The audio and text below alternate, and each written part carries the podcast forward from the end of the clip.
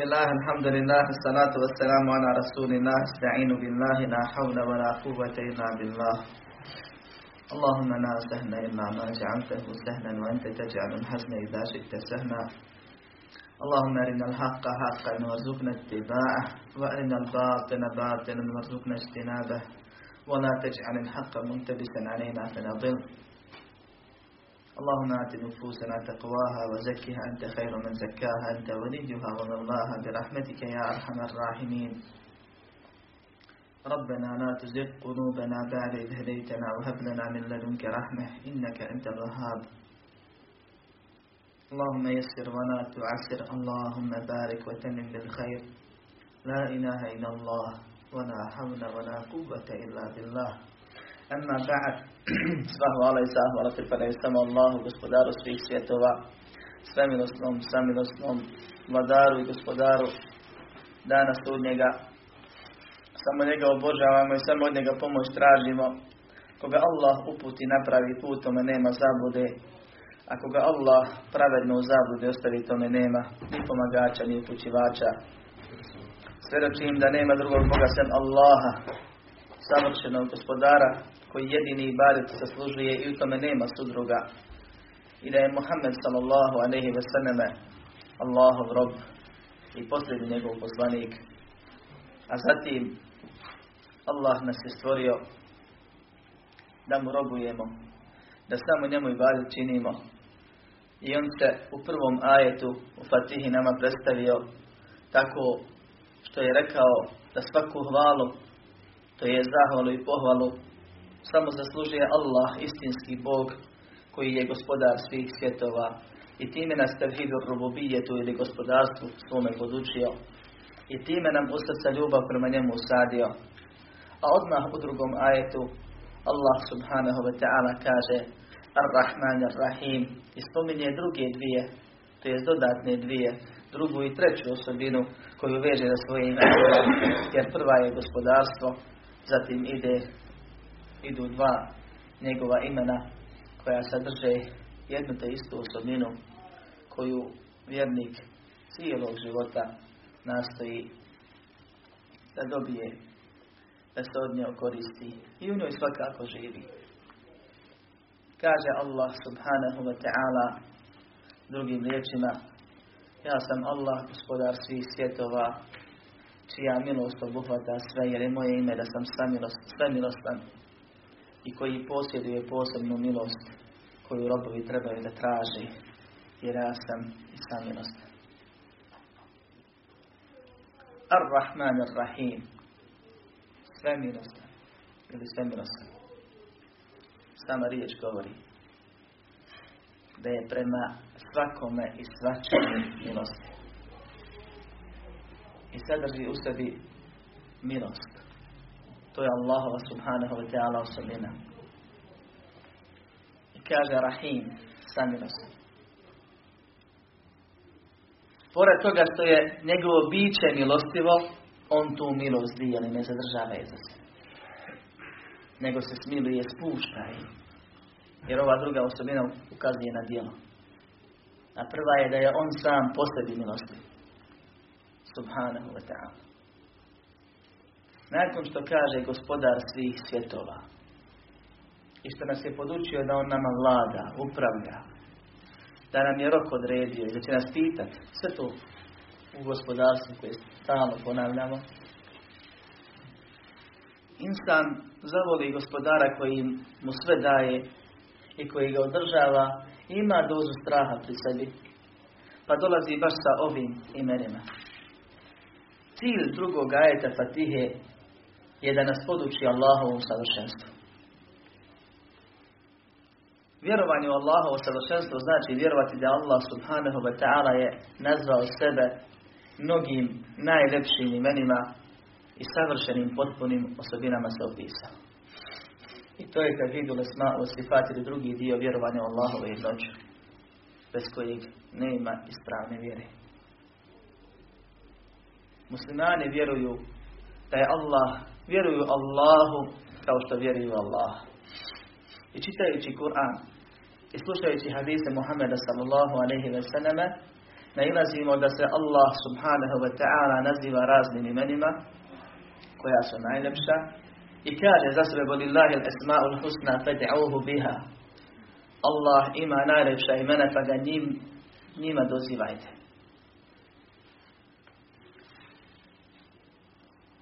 I da ga poslanik sallallahu alejhi ve sellem naziva također i opisuje raznim imenima i raznim osobinama. I kad smo govorili o šefaatu i događajima na sudnjem danu, spomenuli smo hadis u kome Muhammed sallallahu alejhi ve sellem kazuje da kad bude pao na seždu da traži od Allaha subhanahu wa ta'ala, da ga moli da mu dopusti da traži. Pita napomene. Da ga moli da mu dopusti da pita Allaha veličanstvenog. Da otpočne suđenje samo, pa kako kome bude. Kaže pa će me Allah nadahnut pohvalama i dozivajući ću ga i hvaleću ga hvalama koje sad ne znam. Kažu učenjaci, Allah se hvali tako što se opisuje i naziva i doziva. I to su neminovno Allahova imena i Allahove osobine koje nije spustio u Kur'anu niti objavio Muhammedu sallallahu alejhi ve sellem u sunnetu. I došlo je u dovi As'aluka bi kulli ismin huwa lak sammayta bihi nafsak aw anzaltahu fi kitabik aw 'allamtahu ahadan min khalqik aw ista'tharta bihi fi 'ilmi al-ghaybi 'indak.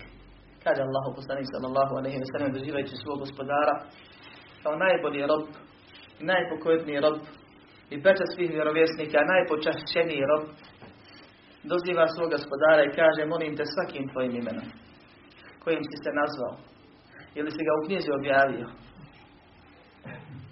ili si bilo kojeg od svog roba njime podučio ili si za sebe zadržao, jer ima Allah imena koja mi ne zna i koja ne znaju ni poslanici, također i osobina. Pa ehli sunnet vel džemaat, ispravna spašena grupa, muslimani prve generacije i onih koji slijede u dobro do sudnjeg dana, vjeruju Allahu kao što vjeruju Allaha. I kad Allah sebe nazove nekim imenom i kažu da, to je tvoje ime.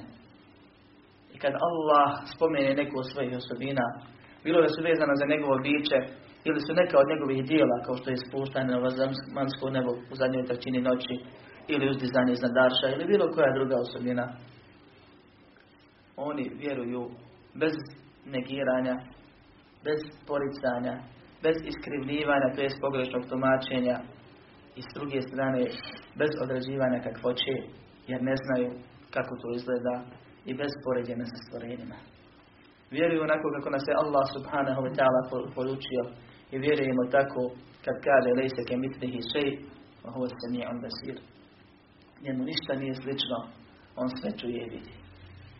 Pa prvo, svaku osobinu koju čujemo, automatski kažemo nije njemu ništa slično. Nije ko ničija od njegovih stvorenja. Ali jeste značenje to što mi je Allah htio reći.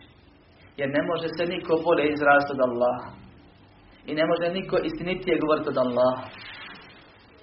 وَمَنْ أَصْدَقُ مِنَ اللَّهِ قِيلَ. Ko istinitije govori od Allaha?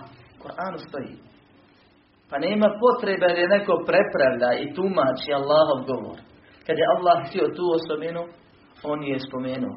I naše je da kažemo, čujemo i pokoravamo se. Nećemo reći za Allahovu ruku da je to moć, pomoć ili nešto drugo kad Allah kaže da je ruka. Nego ćemo reći Allah ima ruku, kakva je ne znamo, ali sigurno znamo da ne liči ničijoj ruci od bilo koje stvorenja. Nego je savršena, potpuna, onako kako njemu dolikuje.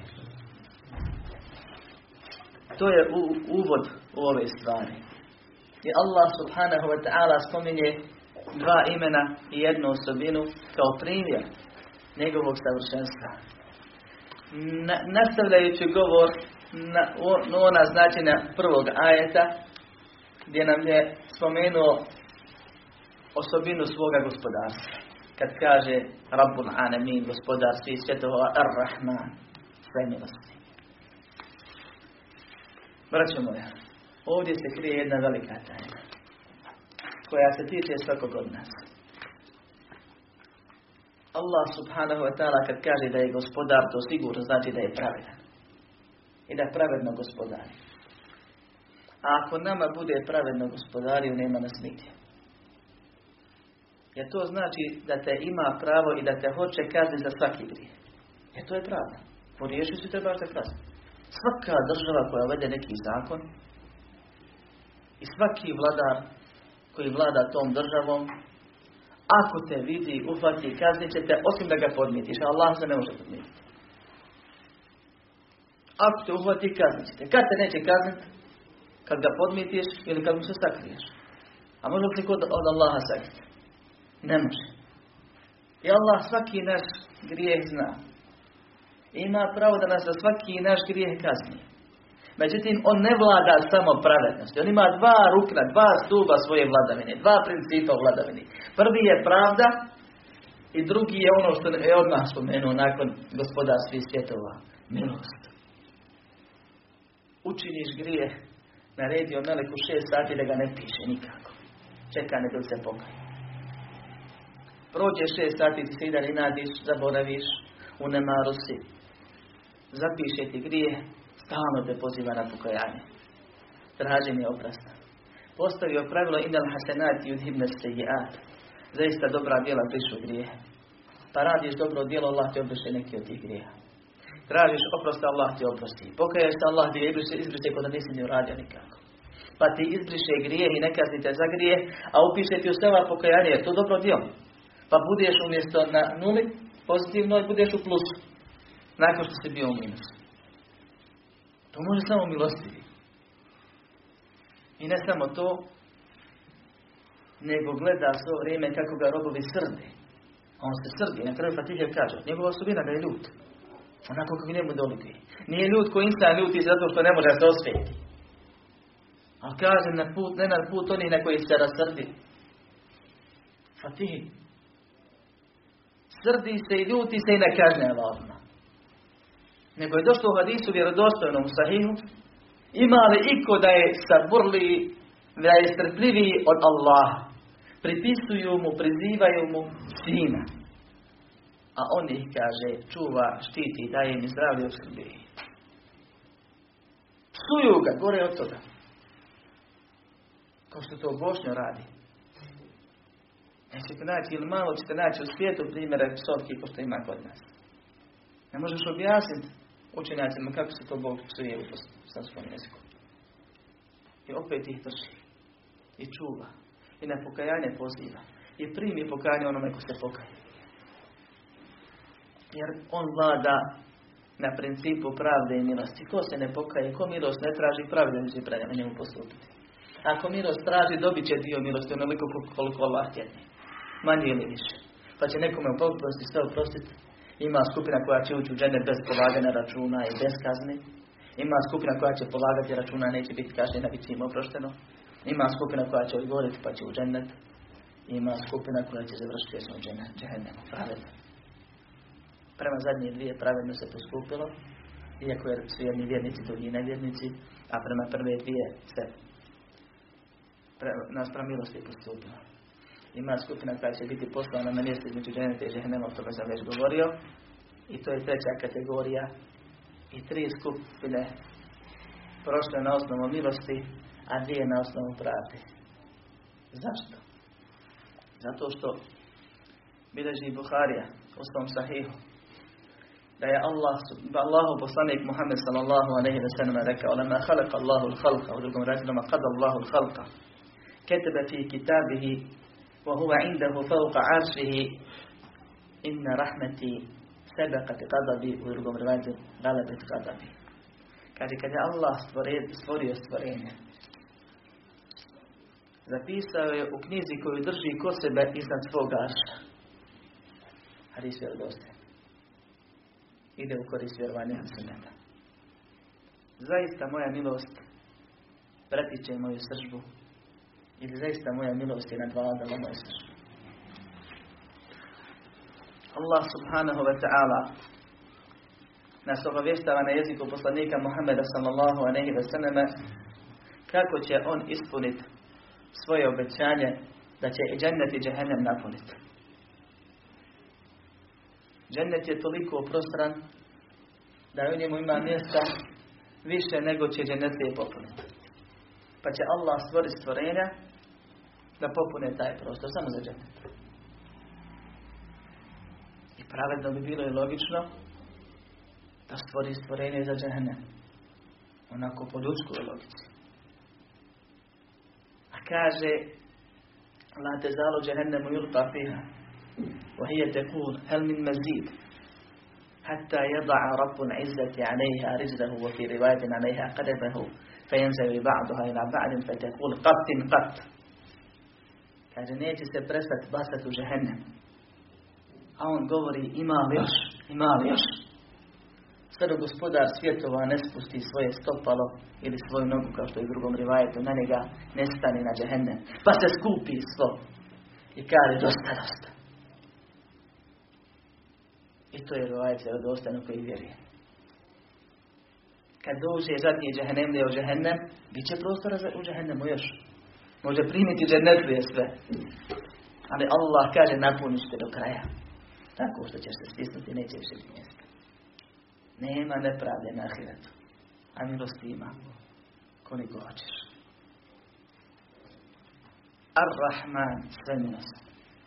Nikoga nije ostavio bez svoje milosti. Ne postoji stvorenje, a ne potpada pod Allahovu milost. Na dunjaluku. Stvorio čovjeka i sve mu blagodat je dao. I svaka Allahova blagodat je produkt njegove milosti. Zatim ih stvorio rad cilja, da budu vječno sretni.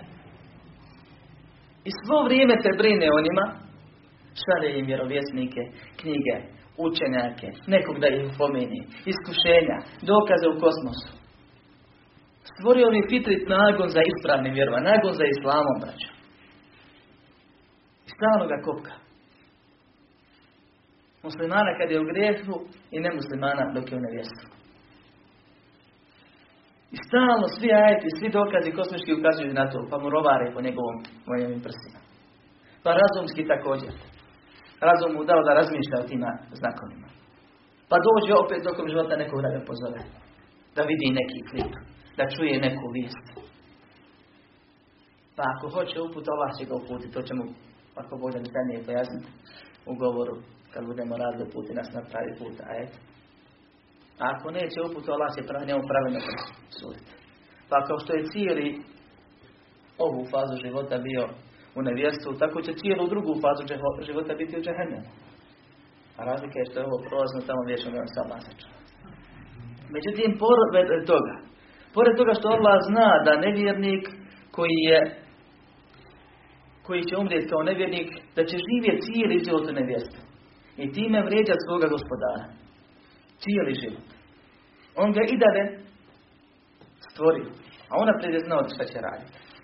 Zapisao mu ono što je on sam odabrao. I opskrbljuje ga. I daje mu blagodati. I daje mu tijelo. I šalje mu dokaze. I održava ga. On ga vrijeđa. I sve što čovjek, vjernik ili nevjernik, dobije na dunjaluku, to je Allahova blagodat. Allahova blagodat je produkt njegove milosti. I svaka Allahova blagodat je milost. Sve što čovjeka zaobiđe na dunjaluku od belaja, opet Allahova milost prema njemu. I zato Allah veže blagodati za milosti u poznatom hadisu, kad će doći čovjek na sudnji dan i reći, nakon što mu se izvagaju djela, reći će mu Allah uđi u džennet mojom milošću, on će reći ne nego mojom zaslugom. Pa će mu Allah izvagati blagodat vide. A to je milost. Pa će prevagnuti sva njegova dobra djela, pa će poslan biti u džehennem. Pravedno. Jer kaže Allahu poslanik sallallahu alejhi ve selleme, niko ne može u džennet ući svojim djelima ili nikoga njegova djela neće dovesti do dženneta, osim koga Allah obuhvati svojom milosti. Pa kažu niti Allahu poslanik kaže nija illa an yataghammadi ni Allahu bi rahmeti. Osim da me Allah ogarne svojom milošću. Milost je blagodat. Kako si bio pokoran? Zato što je Allah uputio. Čime si bio pokoran? Allahovim tijelom. Na čemu si bio pokoran? Na Allahovoj zemlji. Kad si bio pokoran? U Allahovom vremenu. I suprotno tome, isti insan Allaha provocira, vrijeđa, ljuti, srdi svojim nevjerstvom, Allahovim organima, tijelom, od Allaha datim, na Allahovoj zemlji, u Allahovom vremenu i prostoru, koristeći Allahove blagodati. I Allah ga pušta. Cijeli život ga pušta. I napominje ga stalno. Te primjerima, te iskušenjima. Te šerijskim, te razumskim dokazima. I on živi čitav život u tome. I zato ne postoji osoba koja nije obuhvaćena Allahovom milošću. Dok je živ, čim je stvoren, Allah ga stvori. Čim živi, Allah ga održava. Allah ga obskrbi. Allah ga hrani. Allah ga liječi. Allah ga štiti. Svakom čovjeku Allah dao 2 meleka. Da ga čuvaju, odnosno 4 meleka. Naprijed, nazad, lijevo i desno. U 2 smjene, 2 grupe meleka. Čuvaju ga osim od Allahove odredbe. A Allahova odredba je hajr za njega kakva god bila. I on je sve milost. Prema svačemu milosti. Pogledaš zemlju šta sve u njoj ima i razmišljaš, vidjet ćeš koliko je Allah milosti. Dio ili primjer Allahove milosti. Pogledaj more i šta sve u njemu ima i način i pravila ponašanja. Ponovno ćeš vidjeti vidove Allahove milosti. Digni glavu u nebo i razmisli o svemu. Ponovno ćeš vidjeti vidove Allahove milosti. Prema svemu. Prema čovjeku posebno i džinu. Jer ih je stvorio da budu iskušani. Sve ostalo radi toga stvorenjima na osluzi. Pa ponovno živimo u milosti. Prema vjerniku pogotovo, a to je u drugom dijelu. Allah je sve milostan. Sva je obuhvatio svoje milosti. Na dunjalku. I na ahiretu je prema svima milosti. Jer zamisli da neko tebe rasrdi. Najvećom mogućom sržbom, šta bi mu radio? Sigurno je bi pravi njemu pravedno postupio. Nego mu vratio koliko god možeš. Allah može koliko hoće. I dovede nevjernika, pa mu vaga djela. Pa pokaže toliko za taj sprat na toliko stepeni, pa ga stavi tu u džehennem, ne spusti ga ništa niže, gdje je bolniji i opasniji. A srditi je na njega. Mogao bi ga kazniti koliko hoće. Međutim, smiruje mu svitan tako što mu ahiretska pravda je vid Allahove milosti. Jer Allah nije obavezan da bude pravda. Mi su njegovi robovi. On nas je stvorio, radi s nama šta hoće. On je sebi zabranio zulum, kao što kaže. I ne među nama ga je učinio zabranjeni. Pa nemojte zulum činiti. A inače nismo stvoreni, mi smo robovi. Čovjek proizvede nešto i polomi, pohlupa, nadite se. Njegovo je, kaže. Allah stvore stvorenje i pravedno s njima postupa. I na dunjalku i na ahiretu. I sve to protkamo njegovom milošću. Ar-Rahim. Samilostan. Većina islamskih učenjaka spominje da je Ar-Rahman za sve ljude, Ar-Rahim za vjernike. Na ahiretu. S tim da je ispravnije i dokazuju to predajom od Isa, alaihissalam, da je rekao Rahmanu dunja u l'ahireti u rahimu l'ahira. Rahman je na dunjalku i na ahiretu, a Rahim je na ahiretu. A došlo je u hadisu koji bilježi Hakim, da je poslanik sallallahu alaihi wa sallam u dovi učio, hvaleći i veličajući Allaha subhanahu wa ta'ala u dovi prije nego što traži, kao što je običaj, rekao je između ostalog Rahmanu dunja u l'ahireti u rahimu huma. Rahman, samilostan, na dunjaluku i na ahiretu. I samilostan na njima. Na oba.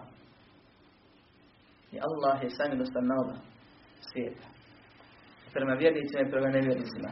Spomenuo sam u prvom dijelu kako se ogleda Allahova milost na ahiretu prema nevjernicima, tako što ih neće kazniti više nego što su zaslužili i tako što će im iznijeti sve dokaze, tako što će začepiti pečetit usta pa će ih organi govoriti kad budu negirali i bojali se. Dovesti svjedoke protiv njih. I tako dalje, i tako dalje. Međutim, Rahim je Allahovo drugo ime koje ima uže značenje u odnosu na Rahman. Rahman je svemilostan. od iste osobine, a zove se rahmet ili milost. Pa to ukazuje prije svega na djelu, kao što to spominje Ibn Kajim al-Džavzij. To je ono prvo što sam spomenuo u početku djela. Nije milost svemilostan samo za sebe. Prvo ukazuje da je on njegovo biće svemilostno, što bi mi rekli po prirodi milosti. Drugim riječima onako među njima. A drugo ukazuje da on tu milost dijeli i spušta. To je jedno značenje koja se razumije spoja ova dva imena, a drugo značenje da je prva opšta milost, a druga posebna. Da ne bi čovjek rekao, pošto je Allah svemilostan, ja sam svakako živim njegove milosti, pa nema potrebe da tražim ništa više. Dosta je živjeći ovako koji ostali ljudi, neće me mašiti ništa, on je gospodar, on me stvorio, a uživam njegovim blagodatima, to je sve protiv njegove milosti, već mi se smilo ovo i tamo. Ne, ima posebna milost na dunjaluku i posebna i najbitnija milost na ahiretu. Kaže Allahu poslanik Muhammed sallallahu alejhi ve sellem u hadisu bilježi Buhari i Muslim: "Ja'ala Allahu rahmete fi mi'ati juz'in, fa anzala fil ardi juz'an wahidan wa amsaka 'indahu 99 juz'an." فمن ذلك الجزء يتراحم الخلائق حتى ترفع الفرس وحافرها عن ولدها خشية أن تصيبه. وفي رواية: وأخر الله 99 جزءا يرحم بها عباده يوم القيامة. كاجة الله هي svoju milost podijelio na 100 dijelova. Spustio je na zemlju jedan dio, a ostavio je kod sebe 99 dijelova. Od tog jednog dijela se međusobno jedni drugima smiluju sva stvorenja. Čak kaže i kad kobila digne svoje stopalo iz straha da ne povrijedi svoje mladunče. I to je produkt jednog dijela njegove milosti. Braćo moja, 1% Allahove milosti produkuje na dunjaluku svaki oblik smilovanja, da se tako izrazim, od Adema pa do sudnjeg dana. Insan insanu, kad god se na njega stažali, kad god mu pomogne, kad god mu halali, kad god mu se na neki način osjeti milost prema njemu, to je produkt jednog dijela Allahove milosti. Hajvan hajvanu, kao što je u ovom primjeru. Kad god se smiluje, kad god se naosveti, kad god pomogne. A vidjeli smo primjere kako slijepo životinju hrani druga životinja. Kad god se hajvan hajvanu smiluje, i to spada u 1%, ili rezultat je 1% Allahove milosti na zemlji. Kad se hajvan insanu Allahom kadrom smiluje, pa ga prođe, a može mu našteti, također je spada u ovo dio. I kad se insan hajvanu smiluje, a stalno se to dešava, sve je to dio 1% Allahove milosti. Allah je za sebe zadržao 99 dijelova milosti. Zamislite od Adema pa do sudnjeg dana koliko se puta čovjeku smilovao. Čovjek hajvanu, hajvan instanu, hajvan hajvanu. I koliko će još Allah dati? Vjernik vjerniku, nevjernik nevjerniku, između toga. Nije bitno. Sve što se desi od milosti na dunjaluku, to je 1% Allahove milosti. Kaže, Allah je za sebe zadržao 99%. Jel to zato što je nama dosta to 1%? Ne. Jel to zato što je Allah škrt? Ne. Jer je došlo u rivajetu Jerhamu biha ibadahu jevman qiyama, da se njima smiluje, da se tim dijelovima smiluje svojim pokornim robovima na sudnjem danu. Kad čitujete i slušate o strahotama sudnjeg dana, sve što čujete i sve što se prepadnete, znajte da je Allah uzvišeni kada je stvorio nebese i zemlju zapisao u knjizi koju drži ko sebe iznad svoga arša, njegova milost je pretekla njegovo srce. Ljudi će na ahiratu, na sudnjem danu vidjeti doblika Allahove milosti koja će prevaziti sve one strahote. Ne može biti strašno i bolnije koliko se Allah može smilovati pomoći. Dođe čovjek sa dijelima toliko koliko pogleda prije. I Allah mu sve to prosi. Ne knjiga, nego tomovi do kraja horizonta. Grijesima, ne dijelima. Pa mu Allah prosi. Kaže mu, ja sam ti to pokrio na nalogu i opraštim ti sad za neke grijehe koji su bili tajni. Da nema drugog hadisa osim ovog, bilo bi nam dovoljno. Allah subhanahu wa ta'ala u suri Gafir nas obavještava da meleci koji se nalaze pored njega u karša dove Allahu subhanahu wa ta'ala između ostalo spominju Rabbena vasi'te kulla še'in rahmeten wa ilma. Gospodaru naš, ti si sve obuhvatio svojom milošću i svojim znanjem. I Allahova milost dopire onoliko dok dopire njegovo znanje. A on sve zna.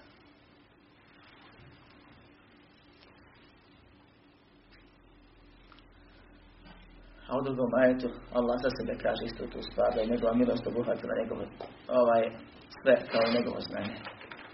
I zato dolazi Beduin da klanja sa Muhammedom sallallahu alaihi wa sallam u džematu i nakon i kaže Allahumma firli wa Muhammeda Allahumma arhamni wa Muhammeda wa la tarham na'ana ahada, kao što je u sahih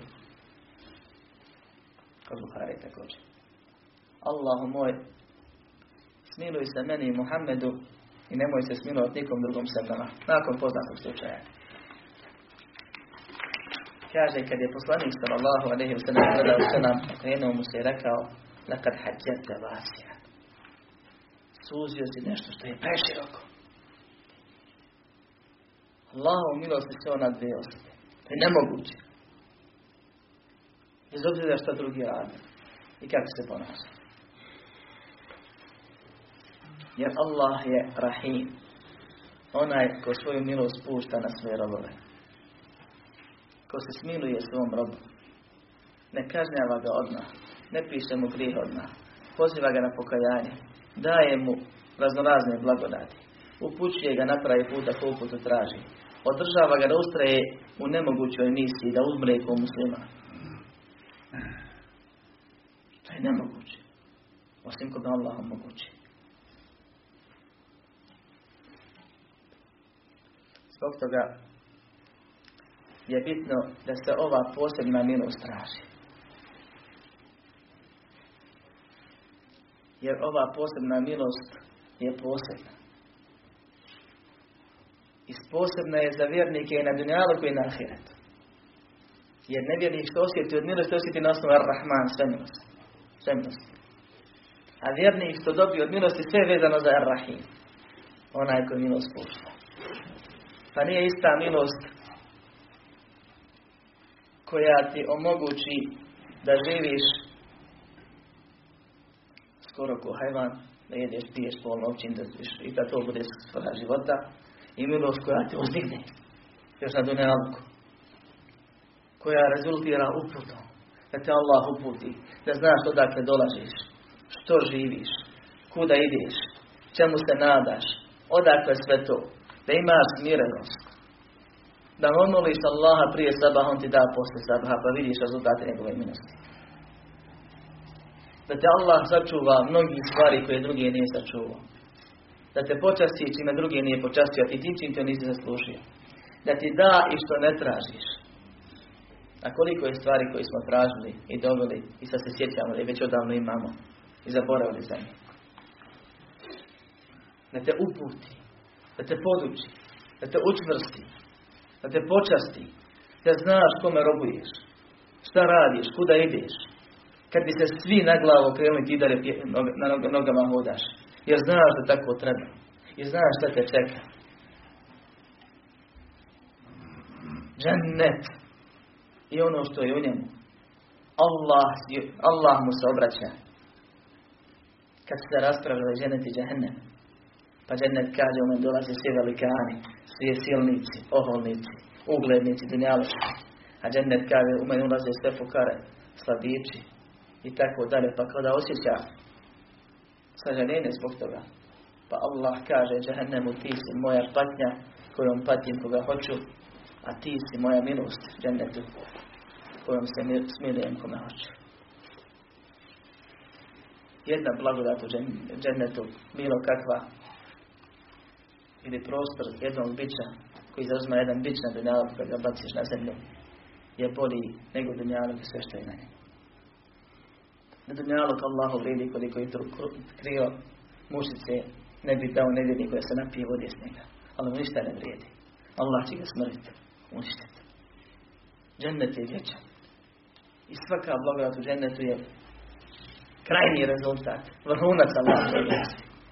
Da ti Allah dopusti da ga gledaš i da u tome uživaš. Nema milosti nakon ti. Sam osjećaj kad jedeš dženevski plod i znaš da je Allah tobom zadovoljan i da nema više iskušenja. Učini ga slatkim kad bi bio bezukusan. Ti bi u njemu živo. A ne da je bezukusan, nego je najslađi moguće. Jer je Allah stvorio za užitak.